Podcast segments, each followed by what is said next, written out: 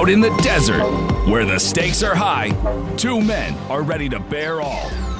Strip Hockey with Ryan the Hockey Guy and Jesse Granger. Exactly where everybody expected this series would be, two to two going into game five, which will be, depending on what day you're listening to this, tomorrow. The Golden Knights, the Montreal Canadiens, the Stanley Cup semifinals. It's taken me a long time to understand exactly how I'm supposed to refer to this series because usually it's the Western Conference final or the Eastern Conference final, but the NHL has decided to make me work a little bit extra fucking hard this this year, so that's fine, not a big deal. But it's a tie series after four games. The Golden Knights, the Montreal Canadiens, both teams get a split on the other's home ice. Jesse, um, what what do you make of this series now that it's a best of three? I mean, obviously, I didn't think it was going to be as close as it has been. I didn't expect it to be two to two after four games for sure. But it, as far as like the actual how the play has gone on the ice, I think it's been pretty much what I expected up until last night. Um, up until game four. And game four, the Montreal Canadiens found a way to absolutely just completely neutralize anything offensively for the Golden Knights. That was the worst offensive game I've ever seen this team play in four years covering the team. And I don't know if it's just Vegas playing like crap or I mean, Montreal certainly has something to do with it, and Phillip Danault is a great defensive forward, and they've got they've done this throughout the postseason, so they deserve some credit. But I think it's also Vegas out of sync, and this team loses its confidence offensively and is just useless. So, how much of it is Chandler Stephenson not being in the lineup? I think that plays a role for sure, but at the same time, Chandler Stephenson is a great fit on this team. He has worked wonders between Max Pacioretty and Mark Stone, but he's also Chandler Stephenson. The, if if Mark Stone and Max Pacioretty can't pl- can't play without Chandler Stephenson, there are major major issues. so okay, I'm kind of in the same boat as you. Like I understand what Chandler Stephenson brings to the table. I understand the chemistry that he has with Pacioretty and Stone. But the fact of the matter is, Pacioretty and Stone are getting paid right now to put the team on their back. And in this series, and I'm not necessarily going to put Max Pacioretty in that box just yet because he does have two assists and they have been important goals that he has helped set up. That all being said, that all being said, you're not getting anything out of Mark Stone right now. Defensively, he's been fine, but he's not generating offense. And when you are looking to a series where every scoring chance is going to be that much harder to come by, you need your leader to be the one leading you. And right now, the leader of this team has certainly been Alex Pietrangelo. Yeah, and, and to go along with that Pacioretty thing, I think Pacioretty's been very good. He you, you mentioned he's got two assists on two huge goals. I also have note like if you go back and watch Carey Price's like four or five best saves of this series, he's had a few ridiculous ones. Uh, the best one being that backdoor save on Alex Tuch almost every one of those robberies came off of a Max Pacioretty cross crease pass. Like that was Pacioretty passing it to Tuch. He had another one. I'm blanking who it was to, and it was a backdoor play. I think maybe Marchessault um, that Pacioretty sent on the power play that. Uh, Carey Price made a phenomenal save. It was during one of the first two games in Vegas. But the point I'm trying to make is I think Pacioretty is making more impact offensive plays than any forward on the team right now, and and that's not a high bar to clear because the bo- the top six forwards have just not been good enough. So who's the who's been the best line consistently in this series for Vegas?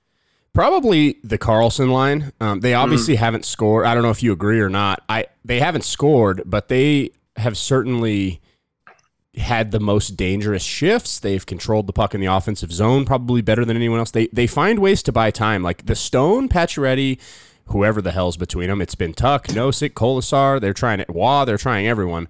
That line seems to struggle to generate space in the offensive zone. Like they've gotten in the offensive zone, but then they're just smothered and they have nowhere to go with the puck. Whereas Karlsson, Smith, and Marchessault, they get that cycle game going behind the net and they find ways to open up space. And while None of those three have goals in this series. They have been on the ice for the defenseman goals, right? Like McNabb last night, that was set up by Karlsson and that was set up by nice movement behind the net. That that line to me has has been the best. And again, it's a very low bar to clear. The third line obviously has the most production, but they've also had some really bad shifts. Yeah, so like I'm in terms of production, it's obviously the third line. That's the line that seems to be able to find a goal here and there when it's needed. But I like I'm not that far off with uh, from where you're at with the with the misfit line simply because I understand William Karlsson doesn't get the goal last night, but he does all the work, right? Like yep. That goal doesn't happen if the misfits aren't on the ice. Brayden McNabb scores it. That's great, but it's really a goal that is is generated because of the hard work down low by William Karlsson. I'm going to give that line a pass. And to your point on Max Pacioretty, I do think he's played well. It just hasn't been dynamic, right? Like there just haven't been enough chances to make Carey Price have to work or have to steal a game. And I think that's the interesting thing here. If you would have told me, legitimately told me a week ago, this series is going to be tied two to two after game number four, I would have expected Carey Price was the reason that happened. I would have expected Carey Price stole those two games. To this point, the only goalie that's stolen a game really, really is Robin Lehner. Yeah, yeah, I'd agree. Well, the thing with the, the, the thing with the Carey Price thing, it's kind of weird because the the teams won the games that they shouldn't have won, right? Like they sure. they deserved to split in Montreal, but Vegas should have won game three and Montreal should have won game four. So, like, I think you could argue Price stole game three. I mean, the Golden Knights completely dominated that game, and and yet Montreal came out with a win. Just the way Montreal, actually, I think Vegas dominated Game Three more than than Montreal dominated Game Four. Um, but I mean, but it wasn't the spectacular saves from Price. He actually had the more spectacular saves in in Vegas. No, I I mean, you could make the argument. I, I, don't necessarily think that Vegas generated enough quality in game number three. Certainly, they had their opportunities. In the, the save on Tuch, that's probably the best save that Carey Price made. So, if you want to argue that goal goes in, that's him stealing the game for sure. But when you look at the best goaltender performance so far in this series, and it's nice that we're getting to this because I'm sure it's everyone's favorite topic and what everybody wants to hear us talk about today, the best goaltending performance in this series belongs to Robin Lehner.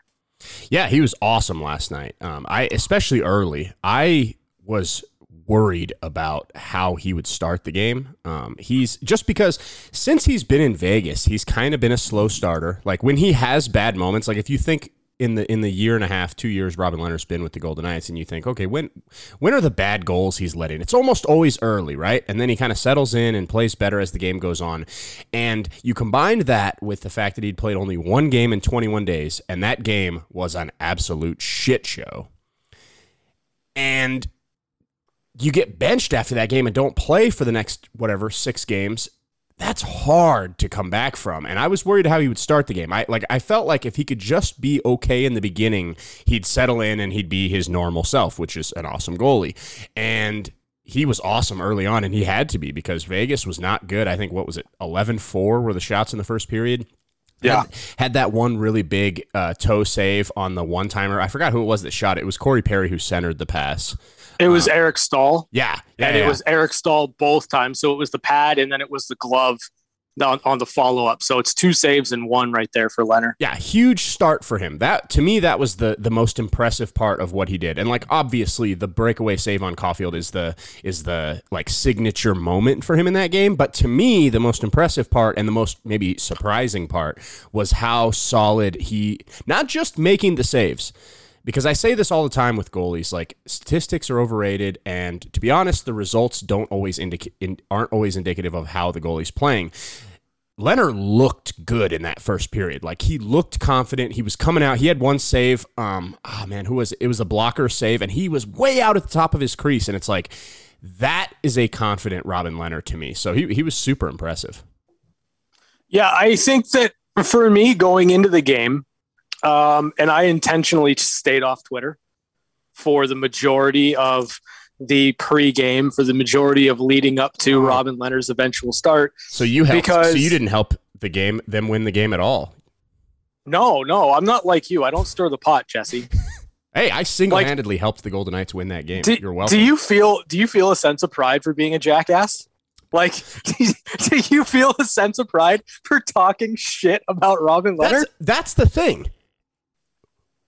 show me where I that's and like like and I know you're just doing this because like I have so many people tweeting me I can't I can't even read them all because there's so many after the game that are like expecting an apology or like what I'm I am the just, floor is yours buddy. I am baffled by how anyone could take what I said verbally or wrote yesterday as talking shit about Robin Like, show me the receipts. I would love to see the receipts. I literally am asked to give my opinion on a situation, and I said which goalie I would play. In that same fucking thing, I said Robin Lehner's an awesome goalie. I completely understand why this is a, a decision. If it was me, I would go with this guy. However, Pete DeBoer has proven that he makes the right decision almost every time. Like I was, I was texting Ken after the game. It's it's almost unbelievable. Pete DeBoer makes the weirdest decisions. Not just goalie. I'm talking taking Nick Holden out of the lineup when he's like the fourth leading scorer in the playoffs for Nick Hague. Like he's made some. He like takes Ryan Reaves out after Ryan Reaves' only good game of the playoffs. Like he he has made some strange lineup decisions this this postseason, but it seems to be the right decision literally every single time. Like Pete DeBoer. Yep. We keep using the pushing the buttons phrase because he used it in his introductory press conference when I asked him mm-hmm. like what his pitch was to Kelly McCrimmon, and it's a great phrase. He pushes the right buttons this time of year. He did it last year. He's doing it again this year. I said yesterday, everybody go listen to my Periscope, whatever the hell you call that thing I did with Ken of Sinbin. I said, if it was me, Literally, I'm being asked a question. My opinion. People want to know my opinion. I give my opinion. My opinion is Marc Andre Fleury is the best goalie in the league. Andrei Vasilevskiy's the only goalie that I would even consider an argument. Marc Andre Fleury's been the best goalie in the league this year. If it's me, that's who I'm playing. However, that's not me talking shit about Robin Lehner. Robin Lehner's a top 10 goalie in the league. Just because he's not better than Fleury doesn't make him not good or mean mean that I think he isn't a good goalie. That's that blows my mind. So they ask me, who would you play? I say Fleury. In the same sentence, I say I'd play Fleury, but at the same time, whoever DeBoer plays, that's probably the right choice because he's smarter than me. Okay. So I have contended for a long, long time that there's not much difference between Robin Lehner and Marc Andre Fleury. I think both guys give you excellent goaltending. Both guys, you're relatively going to get about the same thing. The main difference, and I've always contended this, and you can check the receipts with all of these podcasts. The difference between Marc Andre Fleury and Robin Lehner is that Marc Andre Fleury can make some great saves that he's not supposed to make and Marc Andre Fleury can let in some goals that he should never, ever allow. And with Robin Lehner, you don't really get those extremes. He has made some brilliant saves, but by and large, the goals that go in are goals that are absolute goals, right? Yep. They're they're not flukes. They're not those types of plays. And I know Pete DeBoer said last night after the game that the misplay had nothing to do with it. That's I tend lie. to believe that. I, I tend do. to think that's a complete lie. I tend to believe that because you could see mistakes creeping into Fleury's game. It started with the Brandon Saad goal. It continued with the missed poke check on Paul Byron, and it culminated with that play behind the net. So I don't think that that play was the reason. I think it was all three of those plays in conjunction that made Pete DeBoer say, not Marc Andre Fleury right now is not looking comfortable and not on the top of his game. So, so what do I have? What do I have on the bench? I've got a guy that I know if I put him in there, the goals that are going to go in are pure goals. There's there's not going to be something that floats by. There's not going to be something fluky. And I think that style has merit, especially in a game you expect to dominate possession against Montreal.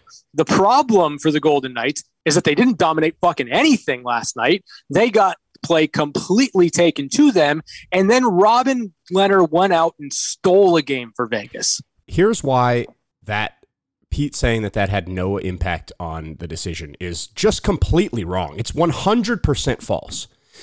You're going to tell me, Ryan, that if that goal never happens, if the puck mm-hmm. never if the puck never goes off Fleury's skate and in front of the net and Josh Anderson puts it in, and they win that game two to one because there's only a minute left, minute fifty five left. If the Golden Knights win that game two to one, Fleury probably would have been one of the three stars of the game. Like he wasn't uh-huh. spectacular in that game, but he was very good and allowed only one goal. You're telling me going up two one, he just allowed one goal. They're going to Lehner if they win that game. I call complete bullshit. Absolutely no chance that happens. What if they did? You got a 2 1 series lead. Everything else beyond the split is gravy. No chance. And you've got a, and you've got a goalie that's tired. You've got a goalie that is He's mentally tired, making though. mistakes. He's making mistakes, Jesse he's not tired. That okay? He's I okay, yeah he's okay, made some mistakes. All right, the all right, goal was a it's huge not, mistake, but it's no, not. Hold a, on, hold it's on, not hold a, on. It's not a tired mistake. It's I thought the puck it's was going mentally wide. tired, Jesse. He's not mentally sharp in the game. I disagree. Three fucking three fucking mistakes in the matter of he, five games. That is so uncharacteristic for Marc Andre Fleury this year. Tell me I'm wrong. You're wrong. How, you're, how you're not times, wrong. You're not wrong times, that he's making mistakes that are uncharacteristic. No, no, no, that absolutely happened, but that times, has nothing to do with, how with physical times, fatigue. How many times in a five game span this year has Marc Andre Fleury made three egregious, egregious mistakes? I, it has nothing to do with fatigue, is what I'm telling you. Mental fatigue, Jesse. I disagree. He's not mentally sharp in these games. I disagree. And so does he, by the way. That's, um, I mean, that's fine. He can. He's, he's not fatigued. He's not fatigued. Like he he. I don't expect him mistakes. to say that he is. He has made mistakes. Yes, that I'm not disagreeing with you at, on that at all. And again, I'm not like if like yesterday I was asked who would I start Fleury, but I'm not saying if you start Lehner you're an idiot. I never said that. I I, I did not crush DeBoer for making that decision. All I said was if you're asking my opinion, this is who I would start. But again, Pete DeBoer is smarter than I am. He continually makes the right decisions. Starting Lehner was the right decision last night. Lehner proved it in the game. However, all I'm saying is Marc Andre Fleury isn't tired. That's the only point I'm making. I'm not saying Lehner was the wrong decision. It was clearly the right decision. Lehner played awesome. He probably deserves to play game five because he was so awesome. All I'm saying is the one piece of information in all of this that is not true is Marc Andre Fleury's not tired. Okay, that's fine. You can say he's not tired, and I don't think he's physically exhausted. No, I, I don't think that. But I think that there is a reason for Marc Andre Fleury making three incredibly uncharacteristic mistakes in the span of five games. That wasn't happening at the beginning of the playoffs. It didn't happen at any other point during this season. And I think that Pete DeBoer was being somewhat honest there by saying it wasn't that play that made my decision. I think it was all of those mistakes building up over time, understanding that you've got an elite goaltender as your backup and saying, you know what? If I put Marc Andre Fleury back into a situation, if I don't get him away from the rink or just a break of some kind, whatever it is, just to kind of reset, that if he goes out there and lets in another one, his confidence could be completely shot. So I think in that moment, in in in the context of this series and the context of what you've seen from Marc Andre Fleury in the recent history, that was the absolute right move for for Pete DeBoer to say, you know what, we're deep at goalie. We have a guy on the on the bench that I have trust in, I believe in. So I'm going to go with a guy that I think is is going to get us through this game. And he was right. Right, he definitely was. And and I agree with like if you if you present the argument the decision was because of the mistakes Fleury has made, all of them, not just the one, I'll buy that. Sure. I just yeah. don't buy the the this has nothing to do with play and only to do with with fatigue from playing in the playoffs. That particular narrative, the this has nothing to do with the results on the ice, only giving him a rest. That is a complete lie. I think I think it has to do with mistakes. I don't think Yes. it's one isolated mistake, but I do think I, that okay, I agree when, with you there. when you're looking at Marc Andre Fleury and you're looking at what he's been able to do this year versus the last five game stretch, has he been at that level? No, he hasn't. Well, he's I been unchar- it, it is it has been uncharacteristic for him the amount of mistakes that he's making. When you say That's my only argument. I, I agree, but I mean, every like again, this I get into this same argument. I feel like once a week. The goalie position is obviously unique, and when you sign up to play goalie, you're signing up for every little mistake you make is the end of the fucking world. However, overreacting to those mistakes is just as bad as like underreacting to them. Like it's just as much of a fault. And like I'm not saying Pete DeBoer. I'm saying people who say Fleury's been bad in this series. That's he's been outstanding for 99% of the time he's been on the ice. He's been really good. But his benchmark, his baseline this year isn't really good. His benchmark this year is absolutely phenomenal. Right? So Right. so we're not we're not measuring Marc-Andre Fleury against other goalies. We're not measuring him against, you know, a pretty good league average goalie. We're looking at Marc Andre. we're saying is he playing to the level that he was playing at all year long? My contention over the course of the last 5 games is no. It doesn't mean he hasn't been very good. It doesn't mean that he hasn't made crazy ridiculous saves and helped his team win a playoff series. But he hasn't been as dominant as he was earlier on in the year. That's it. I, I agree with that. I think playing Colorado hurts that. Like I think I think people are a little lower on how well he's played because it was Colorado and like that team is hard to shut down. And like so like my my point is if if it ha- if it wasn't the best offensive team in hockey that he had just come off of a, a six game series with his stats would be better his his everything would seem better. I mean that colorado team was like the fact that they beat him four games in a row is insane. Yeah, and again, I'm not saying in this in this moment right now, if you go with Robin Lehner or you go with Marc Andre Fleury in game five, or you decide to make a rotation, I don't really care what you do. I have faith in both goalies. And the fact of the matter is, if the Golden Knights get eliminated in the playoffs, whether it be this round or whether it be the Stanley Cup final, it's not going to be because of goaltending.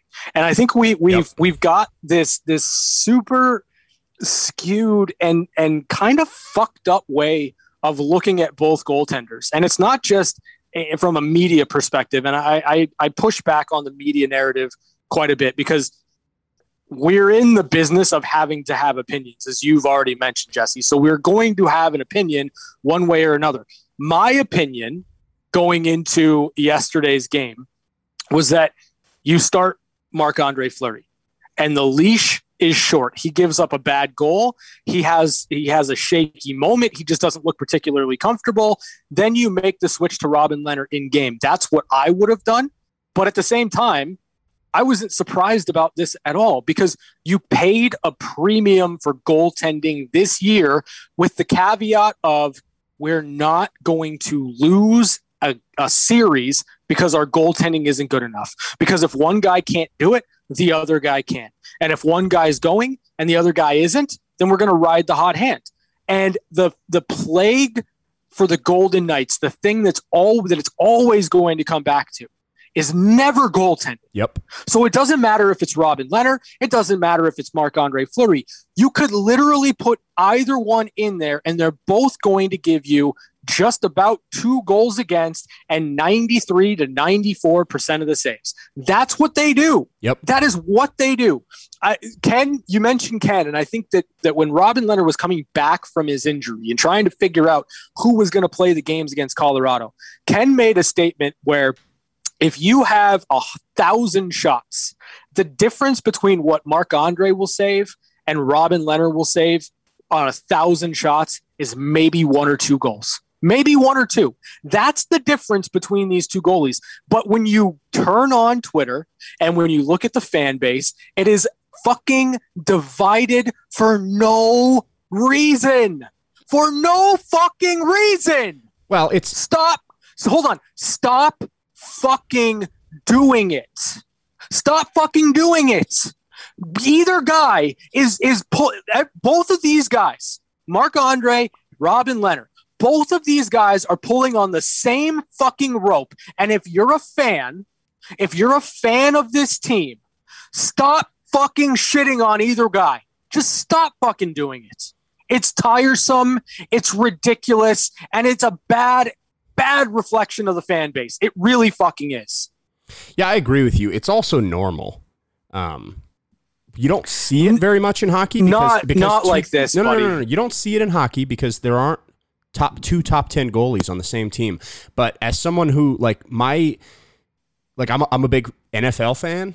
That's probably the sport where I allow myself to be the biggest like fan and just go crazy and like be nonsensical. Because I lo- like I like like I I love the Denver Broncos and like it's funny because on Twitter I'm I try to be like the logical like I'm, I try to like calm the fans down and I'm like look I know you're you're thinking like this because you're a fan but like let me let me put it in this way when I watch the Denver Broncos I am the crazy nonsensical like jump to conclusions that's me right like I I allow myself to be a fan in that and in football this happens with quarterbacks every year on multiple teams.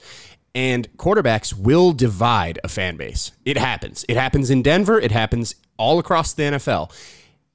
Some of the fans will get the quarterback they like. Some of the fans will get to pick the quarterback they like, and then they hate anyone who's not their quarterback. And they every time the other quarterback plays bad, they're like, "Yes, I told you, I'm right." And then when their quarterback plays good, they're like, "See, I knew it." it's hap- that's that's basically what's happening with Fleury and Lehner is everyone has kind of drawn their their line in the sand and they're like this is my guy and when I have to like I want to be right. I like I agree with you that it's it it should stop, but I also think it's this is a normal fandom thing. Like this is what happens in sports. Like that's kind of what makes them awesome. I mean, to an extent, it does. I just I feel like it's so excessive. Like It is. it's so tiresome. It really is. And and again, at the end of the day, for me, because I remember what it was like to be a fan, um, and I don't feel like I'm a fan of anything anymore because you go behind the curtain, you see how the sausage is made, and all of a sudden you're like, no, I'm not really. I, I, I'm not a fan. I'm not a fucking fan of anything. Like that's that's my life right now. But I feel like when I was a, a die-hard fan, I didn't give a shit about anything but wins and losses. Right? Like I don't care. Like I didn't care if it was Jonathan Quick or Jonathan fucking Bernier or if it was um, Dustin Brown fucking in goal for the King. Like I didn't give a shit so long as they won a game. Right? Like that's all that matters to me. And I understand having your favorite players. I totally get that. But it's every single decision that is ever made with the goalies is either going to be the end of the franchise, it's going to be a 7 nothing loss because Right. that's how it is, or it's going to be a 17 nothing win because oh, this fucking goalie's going to go down and score a fucking hat trick too. Like it it's just it's just understand and appreciate the run that this team is on and recognize the fact that both goalies are 100% capable of winning you a game, stealing you a game, and winning a Stanley Cup. Yeah, I mean that's what it all comes down to. Is it's this team's fate will not be decided by the goalies. Their goalies are going to be awesome, and if it's up to the goalies, they're going to win the Stanley Cup. Like if like that's the thing. If it comes down to goaltending, they're probably going to win the Stanley Cup. Like you could argue maybe Vasilevskiy's better, but I think overall the Golden Knights are going to win the Stanley Cup if it comes down to goaltending. The problem is it's not. It's going to come down to can they score. And specifically, can the top six score? The last thing I'll say on the goalie thing is you keep asking all the fans to to stop it. I don't know if the Golden Knights win last night if the fans don't stop hating on Robin Lehner because how, what else is he going to do for two hours before the game? Come on. What is he going to what is he going to fill that stop. time with? I think it was a great soundbite. He took his I- own I really bus to the arena. He took his own bus to the arena. Listen, four listen, it's a- hours early. It's it's a great soundbite. It really is. It was amazing. But the motivation for Robin Lehner last night was to go out there and have a good fucking game and try to help his team win a Stanley Cup. I think the the shutting up people on Twitter was probably a little further down the priority list for Robin Lehner last night, if I'm being honest with myself. It was amazing. The soundbite. It was great. I love Robin Lehner's press conferences. So, are you going to talk shit about Robin Lehner when he starts Game Five? this is like I, I don't understand why people think I talk shit about Robin Lehner. Like, find me, find me a tweet, find me a sentence in my story where I talk shit about Robin Lehner. Like it doesn't. Well, who, like who was he talking about then? I mean, it, like it, it, it sure as shit wasn't me. I honestly don't know. Like it's I mean obviously it's on Twitter. I don't know if he's specifically talking about the media, if he's talking about the fans, if he's talking about all of everyone in general. I honestly don't know because who in the media like I'm trying like I don't remember anyone being like I remember people being shocked when a Vezina finalist gets benched in the playoffs, it should be shocking to everyone. It like, wasn't. There's it, nothing. Okay. It's not a slight to Robin Lehner. Like when the Canadian media was shocked too. Everyone in Montreal, when I reported Robin Lehner's expected to start, every one of my responses from Canadian media was. Yeah, I think DeBoer is just like playing games. Like they thought in their minds, he's this is just DeBoer playing games. It's going to be Fleury. That's how surprising it was. And the fact that it's surprising is not a slight against Robin Lehner at all. It's not a negative against Robin Lehner if everyone's like, oh shit, they're benching Fleury. Like, that's not a slight against Robin Lehner, but he takes it that way. Um, I think you just like to talk shit. It's totally fine. yeah. I, okay. I don't know who's going to start in game five. Who would you start in game five? Um, listen, I I am 100% recency bias guy. I'm going Lehner. Like it, it would be one thing if the Golden Knights went out and, and won that game six to one or six to two, and their offense was rolling, and Robin Lehner made 12 saves on 13 shots, right. right? Like that's a completely different game. But when you when you reduce everything down to the scoring chances, the high danger chances, 18 to 1 in favor of the Montreal Canadiens, and Robin Lehner allows one goal I think he's earned himself another start. And I do think that with the way that both goalies are playing right now, Robin Lehner coming off of that game, you should have confidence saying, you know what? We're going to let Robin have the net for game five, and we're just going to ride whatever hand we think is the hottest at the time right now. And there were there were less mistakes in Robin Lehner's game last night than there were from Marc Andre Fleury in the game that he played before. So if I'm Pete DeBoer, given how well Lehner played, I go into game five with the same lineup. I agree. I would start Robin Lehner also. I think he deserves. I think he. I think he deserves an, at least one more based on that game. So there you go. Um, watch it be Marc Andre Fleury, and then watch everybody hey, melt down. I hope. I hope Fleury tells me that he listened to this podcast and heard me talking shit about him because I said Lehner should start.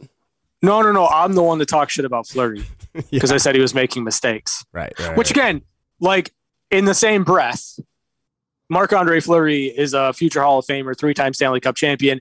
If you put him in there, I doubt he's going to make any more mistakes. Like that's just that's just how goaltending is sometimes. Yep. Um, all right, let, us So the Golden Knights need to fucking score. Um, they need Mark Stone to step up. They need Max Pacioretty to be uh, better than he's been. They need the misfits to dominate some plays down low, and they they need to not chase the game like they did in game four. Like for the Golden Knights coming back home, game five, I would like to see them attack the Montreal Canadiens in the same way that they attacked the Colorado Avalanche in games three and four. Relentless forecheck pressure. Do not allow Montreal to move the puck up the ice and just live and force turnovers and find ways to score some goals.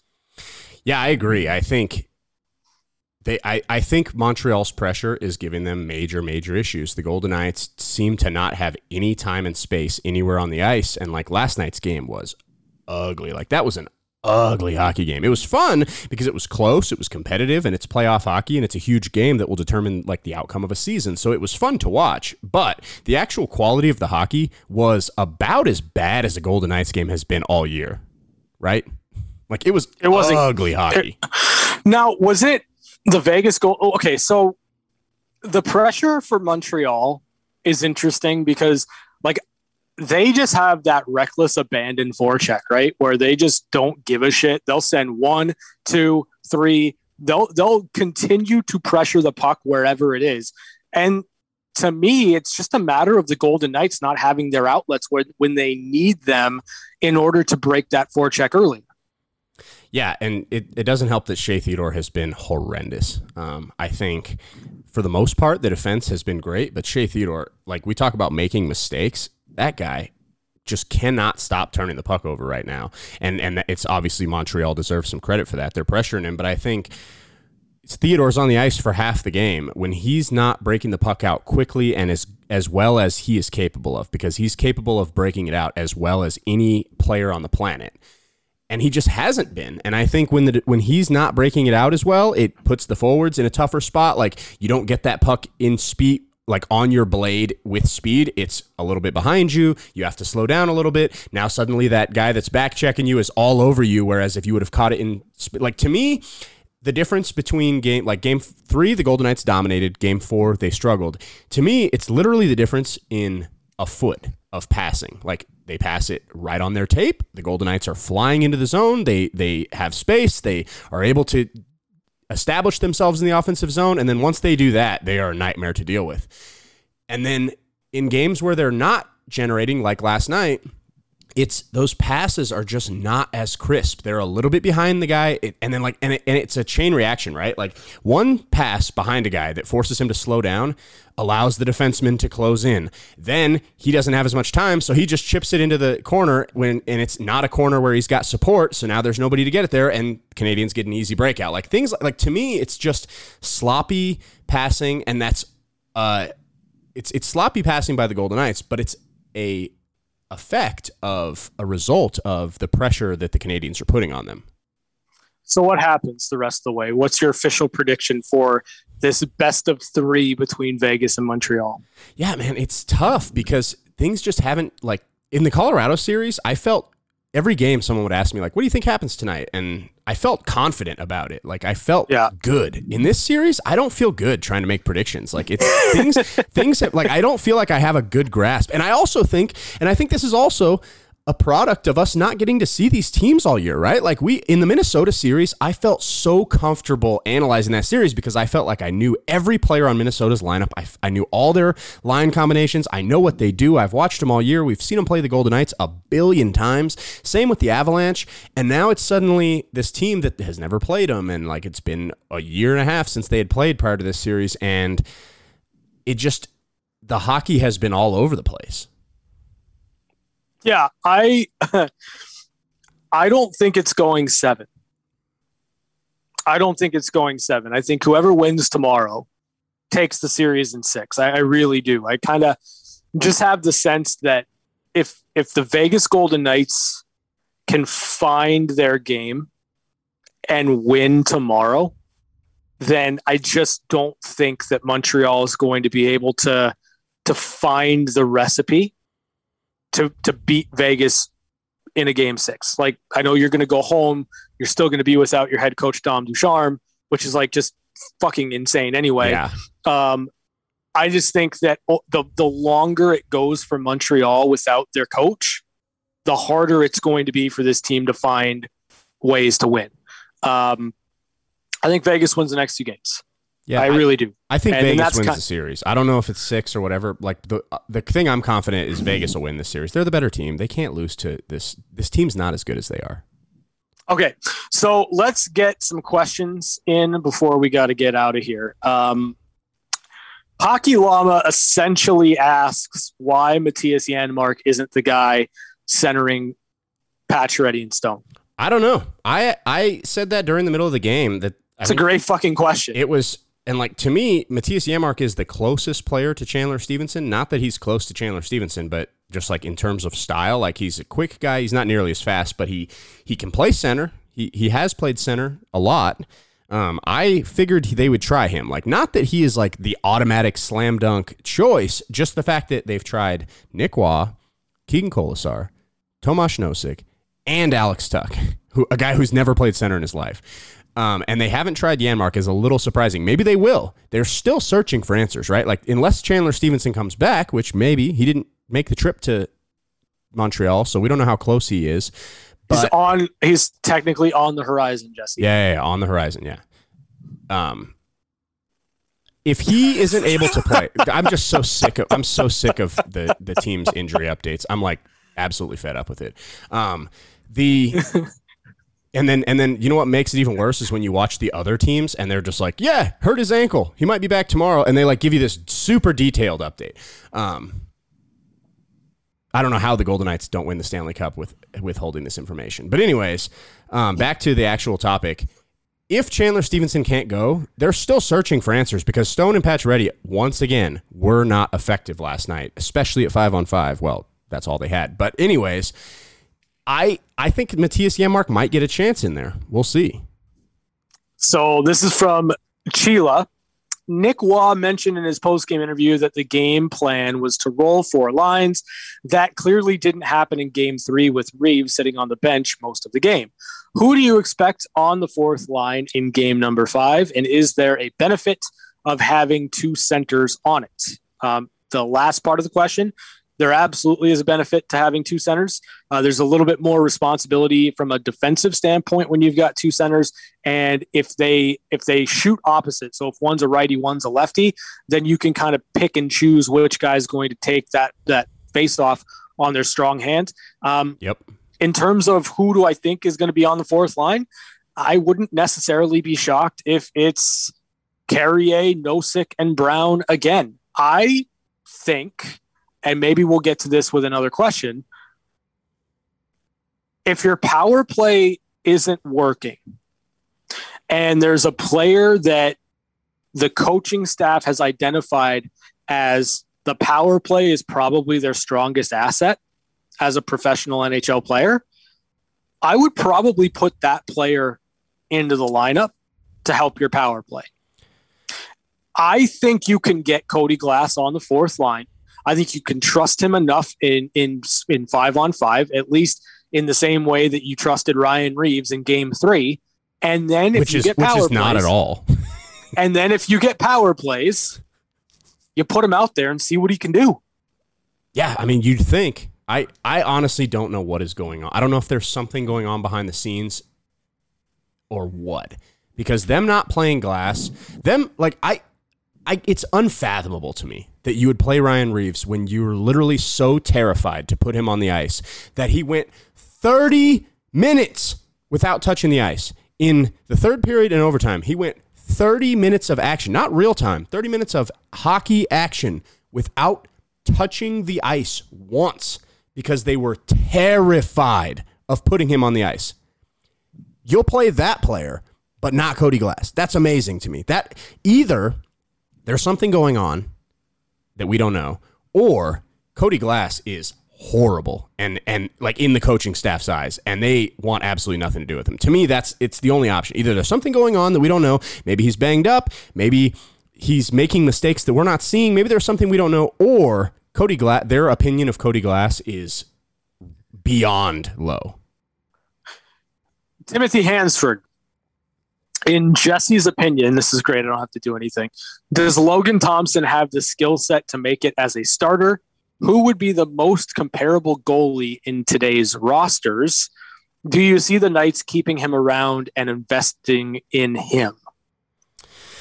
I mean, he has. He certainly has. I mean, a guy who is the best goalie in the AHL any particular year can definitely be a backup goalie in the NHL. Um, I don't know if Logan Thompson can be a starter because there are only 30 starting goalies, 31, about to be 32 starting goalies in the NHL. You have to be really, really, really good to be a consistent number one goalie in the NHL. I don't know if Logan Thompson will ever be there. I think he certainly has the skill set to where you can project him as a at least a backup moving forward based on the season he had in the AHL this year. In terms of what was it compare they want a comparison? Comparable, uh, yeah. I hate doing these because it always ends up being like it's I'm I'm looking at just the style of the goalie, not the level of the goaltending, and pe- people always end up taking it and saying, "Oh, he's going to be that good." That's not it at all. Because it's funny because stylistically wise, you know who I was watching Logan Thompson in practice a couple weeks ago, and you know who he kind of reminds me of? Andrei Vasilevskiy. Mm. And the reason is no goalie in the league, maybe no goalie ever covers the bottom of the net better than Andrei Vasilevskiy. The dude is like in almost a half his stance. If you look at that Andrei Vasilevskiy's stance, he's almost like halfway going down into the butterfly because he just is barely on his edges. Like it's almost amazing how he keeps his edges because his pads are so low. And because of that, he goes down into the butterfly so quick. And once he's down there, he moves really well. Like there's no other goalie in the league that once they're down on their knees, they can he can use those little butterfly slides back and forth. He doesn't even need to get back up on his skates. He can kind of just slide side to side, and he just takes away the bottom of the net. You cannot score. You have to elevate it over him, and he kind of keeps his gloves out in front of him, a little more in front of him than most goalies. And to me, that's kind of when I watch Logan Thompson, I see he's very low to the ice he he protects the bottom of the net well, and his gloves are forward in his stance. So to me, because of those things, it's Vasilevskiy. He is not Andrei Vasilevskiy. He's probably never going to be Andrei Vasilevskiy. So please do not take that. I know the headline out of this podcast will be Logan Thompson equals Andrei Vasilevskiy, but that That's would the title. that would be the style of of like just the guy he reminds me of when I watch goalies around the league. His his his positioning is very similar to Vasilevskiy, and and he skates really well. I, I like Logan Thompson's skating. He's aggressive, um, like Vasilevskiy is. I, I think he's he's definitely got the skills to be a real NHL goalie. I just don't know if he'll ever be a number one guy. Okay. Um, Logan Thompson is Andrei Vasilevskiy, according to Jesse Granger. That's great. I love it. What a what like you can't you can't say I hate doing comparables because then it, it, it like it always turns into this thing where it's like oh I'm saying X player is going to turn into Y, and then you use Andrei fucking Vasilevskiy. What the fuck is wrong with They- you, Jesse? They stand similar. Watch them. I'm telling you. Oh, it's great. That's the title of the podcast. All right. Um, this is from Sun at Sunny LV 808. Um, is the officiating that one sided in Vegas's favor? Aside from the high stick no call, should have been a major. I'm seeing just a lot of no calls on both sides. Do you want me to take this, or do you want to go? Okay, so the officiating has been fucking terrible. Um, I think we can all agree that the officiating has been fucking terrible. And I'm not even like going to sit here and be like, nah, we'll call the rule book because I'm not even asking for the rule book. I'm not even asking for like, you know, regular season officiating. I'm asking for like the standard that used to be set in the playoffs. If it's egregious, then it's a call. But if it isn't egregious, then okay, you want to play on.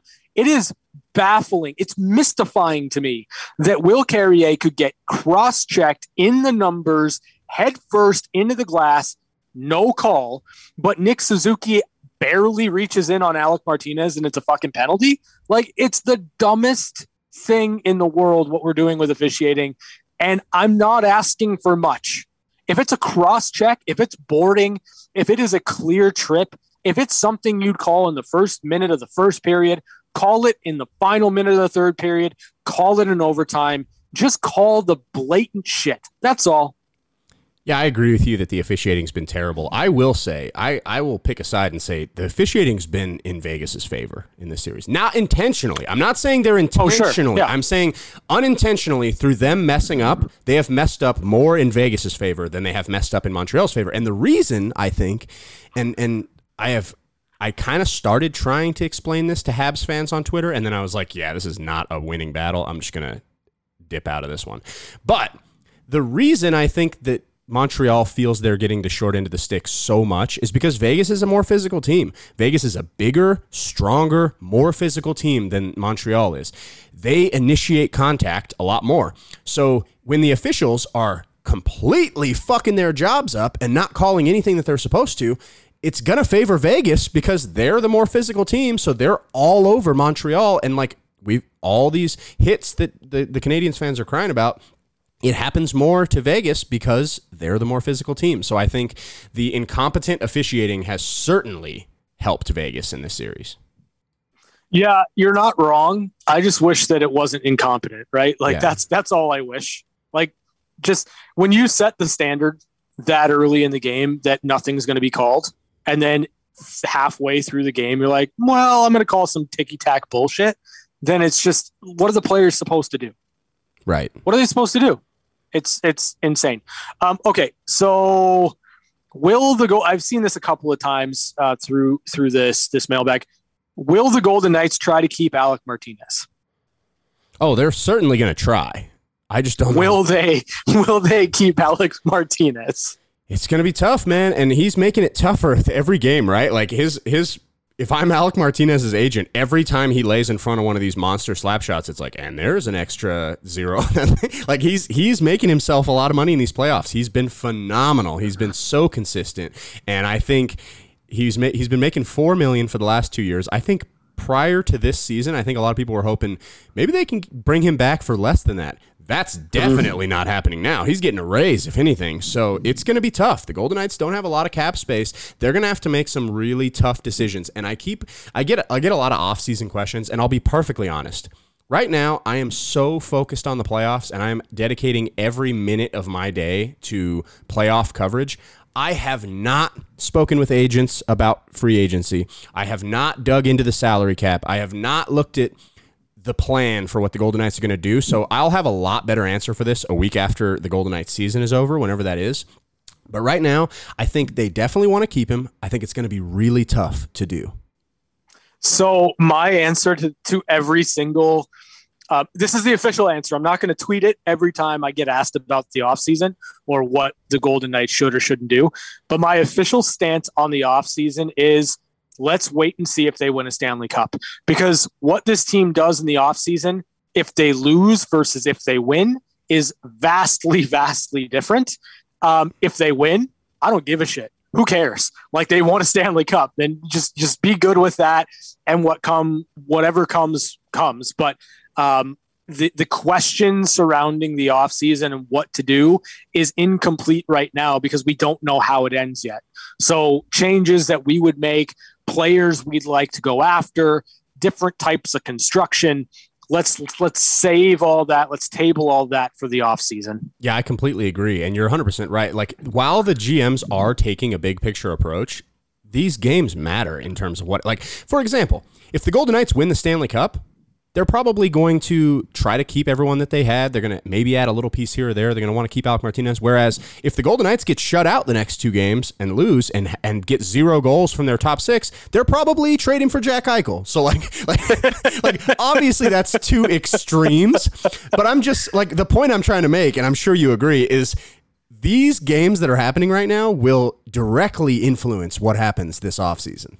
Yeah, 100%. I mean, you know, I I don't know what world I want to live in more: the chaos theory of Jack Eichel, or just the Golden Knights winning a Stanley Cup right before Seattle has to come into the league. Like, talk about expectations. Right. Jesus. All right. Uh, what do you, what do you got? Anything left? Anything else? Do, I have been kind of scrolling through these questions. You've you've gotten a lot of them. Um,